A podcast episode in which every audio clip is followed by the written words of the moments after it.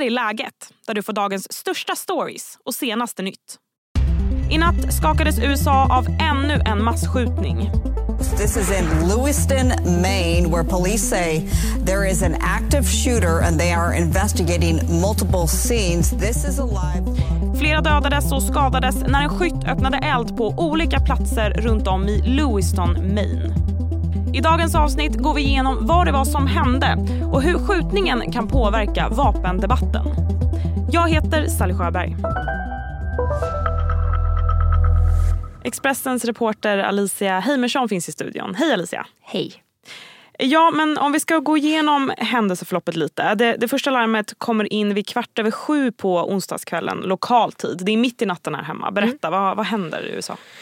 Jo, men 01.15 då, svensk tid, så larmas polisen till eh, vad de får till sig är dödligt våld vid en bowlinghall i Lewiston i Maine.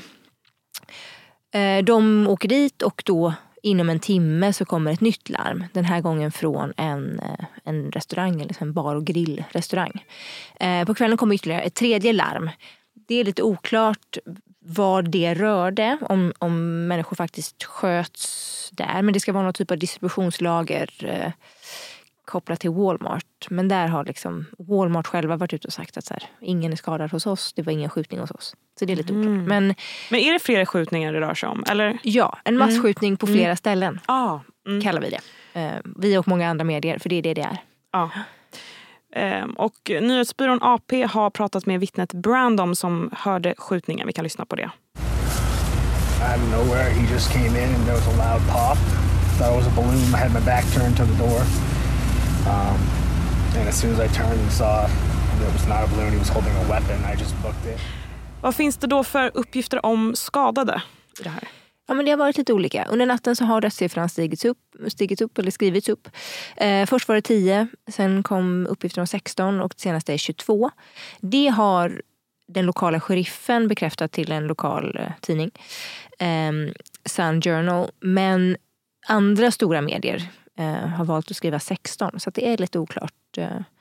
Men ett par av dem, ungefär sju om man får tro New York Times, ska ha blivit mördade eller skjutna på bowlinghallen. Och resterande då kring restaurangen, som, som det verkar. Och polisen letar nu efter en man som de beskriver som person of interest. Berätta om honom. Ja, man, man har identifierat och eh, namngett, eller man gått ut med namn och bild på en man som heter Robert Card, 40 år. Eh, Ex-militär, har, ju, har militärtjänst i bagaget. Ingår i reservarmén och är då skytteinstruktör. Så att en högt, liksom vältränad person när det kommer till vapen. Eh, han har också enligt myndigheterna brottats med eh, psykisk ohälsa och så sent som i somras var han inlagd ett par veckor på en psykiatrisk mottagning efter att ha hört röster och har hotat med att eh, av, liksom, gå till attack mot USAs nationalgarde på plats. Så att ehm, eh, han beskrivs som beväpnad och farlig. Och eh, utöver det vet vi väldigt lite. På Facebook har han någon bild där han håller upp en havsabborre. Fiska, mm, verkar vara en man, gillar att fiska.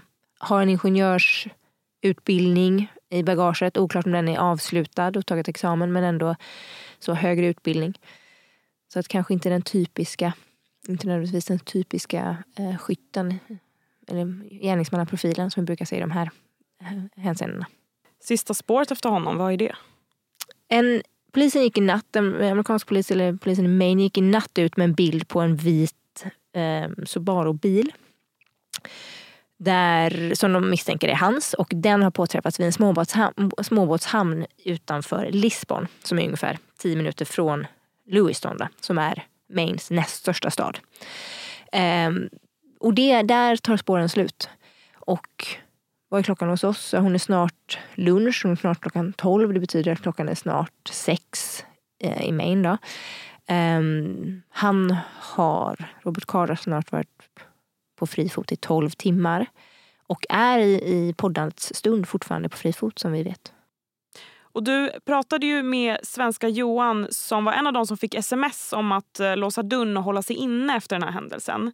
Jag ska strax fråga dig vad han berättade om det här. Men först en kort nyhetsuppdatering.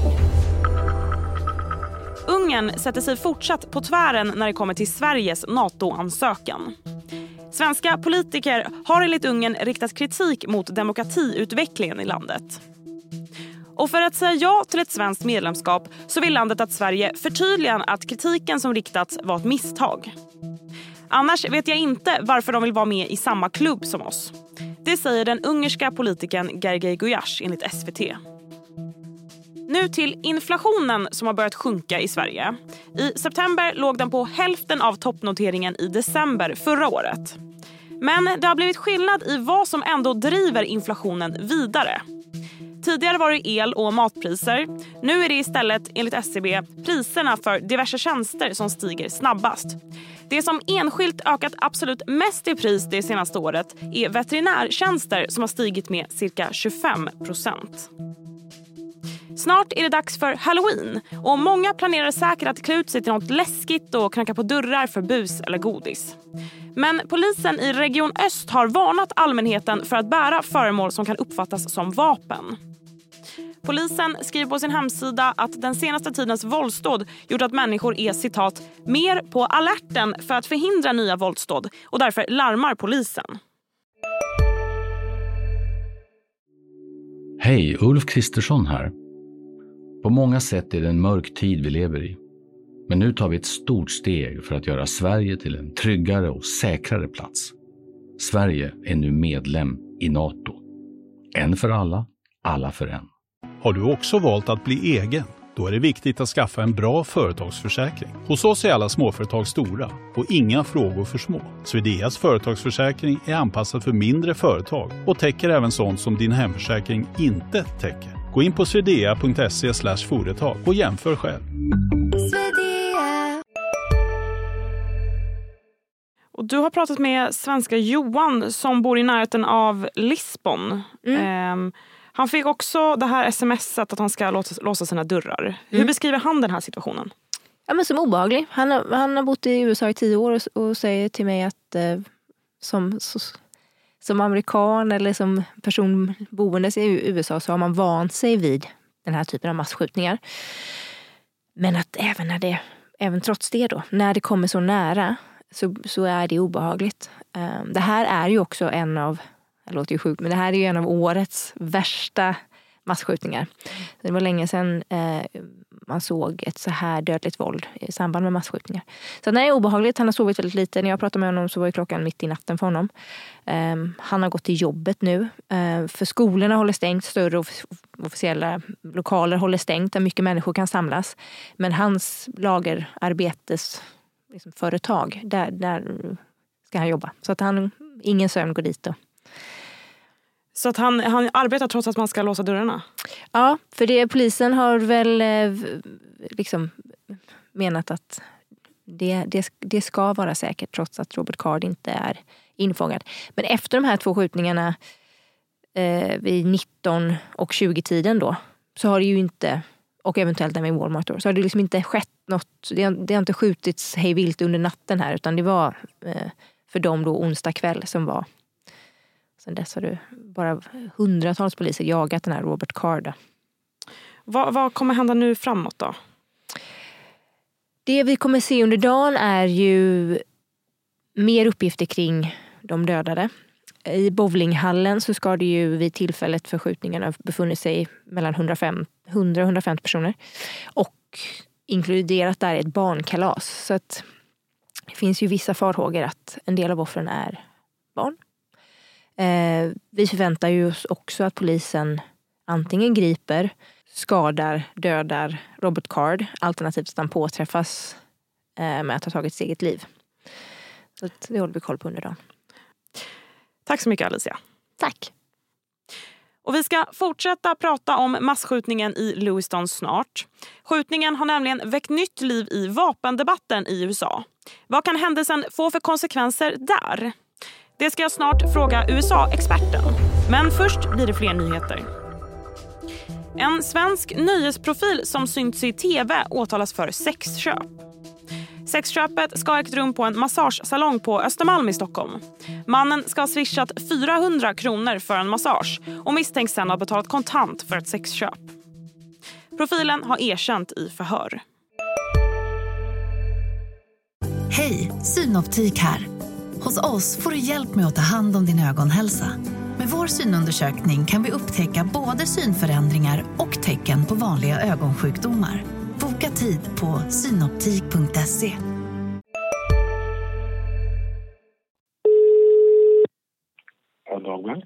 Hej Dag, det var Sally Sjöberg här från Expressen igen. Hej, hej. Hej! Eh, jag läser en liten på här, så kör vi sen. Okej. Skjutningen i Lewiston har gett vapendebatten nytt liv. Hittills i år har det varit över 560 massskjutningar i USA. Det här enligt BBC. Hur ser egentligen vapenrätten ut i USA? Och går det att förändra vapenlagarna? Med mig har jag Dag Blank. Du är professor i Nordamerikastudier vid Uppsala universitet. Hej Dag! Hej, hej. Ja, men vem får bära vapen i USA idag? Om vi börjar där. Ja, den rätten är mycket vitt spridd. Den är garanterad i konstitutionen. Konstitutionen talar om att eh, man ska inte begränsa medborgarnas eller amerikanernas rättigheter att bära vapen. Och det ser lite olika mycket- ut då i, i de olika delstaterna då eller? Ja, alltså det, det gäller för hela landet. Mm. Och varje gång en sån här skjutning inträffar så uppstår en debatt om eh, ska man försöka införa begränsningar på olika sätt.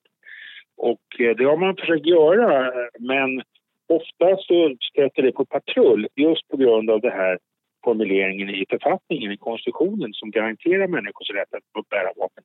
Det gör att det blir väldigt svårt att lagstifta emot vapeninnehav eller begränsningar eller bakgrundskontroller eller vad det bara kan vara eftersom det finns den här konstitutionella garantin. Och den är omöjlig att eh, ändra eller hur ska man hur kan man göra något åt den? Nej, den amerikanska författningen kan ändras. Den har ändrats eh, ett antal gånger sedan den antogs. Men det, det är svårt och givet hur polariserad den här frågan är så är det helt orealistiskt att tänka sig att ett författningstillägg som, för, som det skulle vara då ett tillägg till författningen skulle gå igenom som skulle kunna ändra det här. Så det, i realiteten så kommer det aldrig att ske.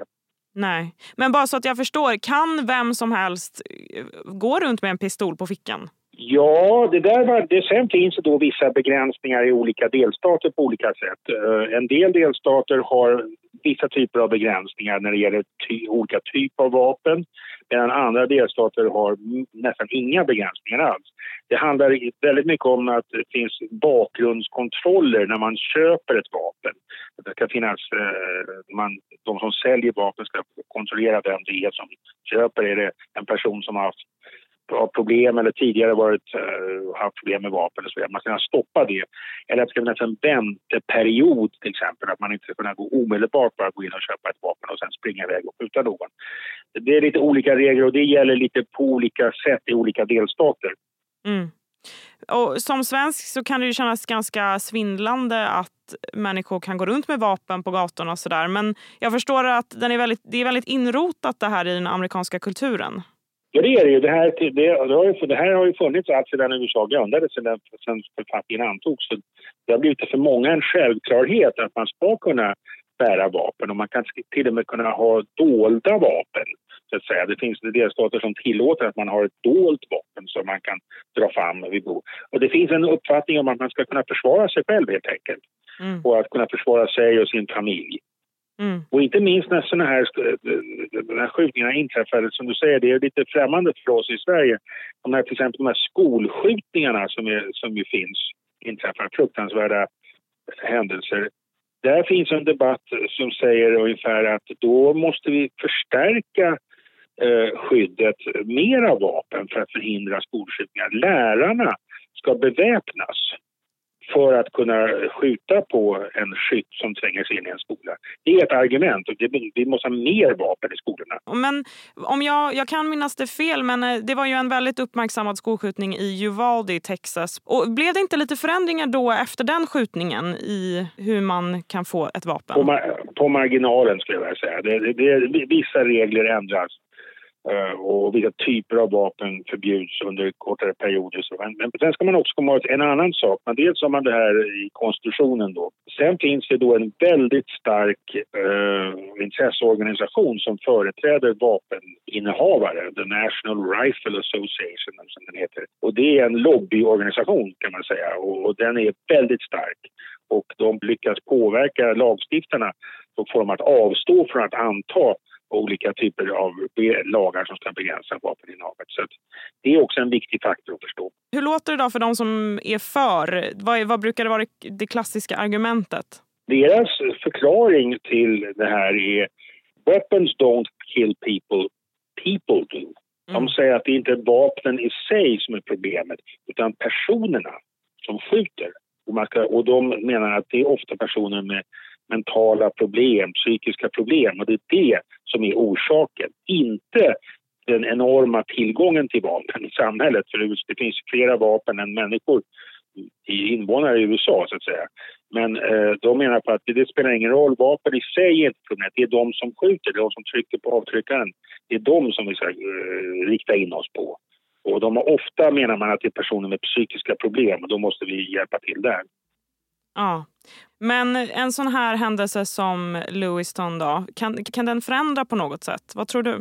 Ja, den kommer ge debatten nytt bränsle, men jag tror inte man kommer komma någonstans. Eh, efter Uvalde i Texas, efter Newton, Connecticut och så vidare. Små barn sköts i skolor. När Obama mer eller mindre grät i en offentlig presskonferens och han var så skakad av detta. Det hände ingenting. Tack så mycket Dag. Okej, okay, tack ska du ha. Och där sätter vi punkt för idag. Läget kommer ut varje vardag, så se till att du följer podden. Skriv gärna en liten kommentar om vad du tycker om dagens avsnitt också. Tack för att du har lyssnat.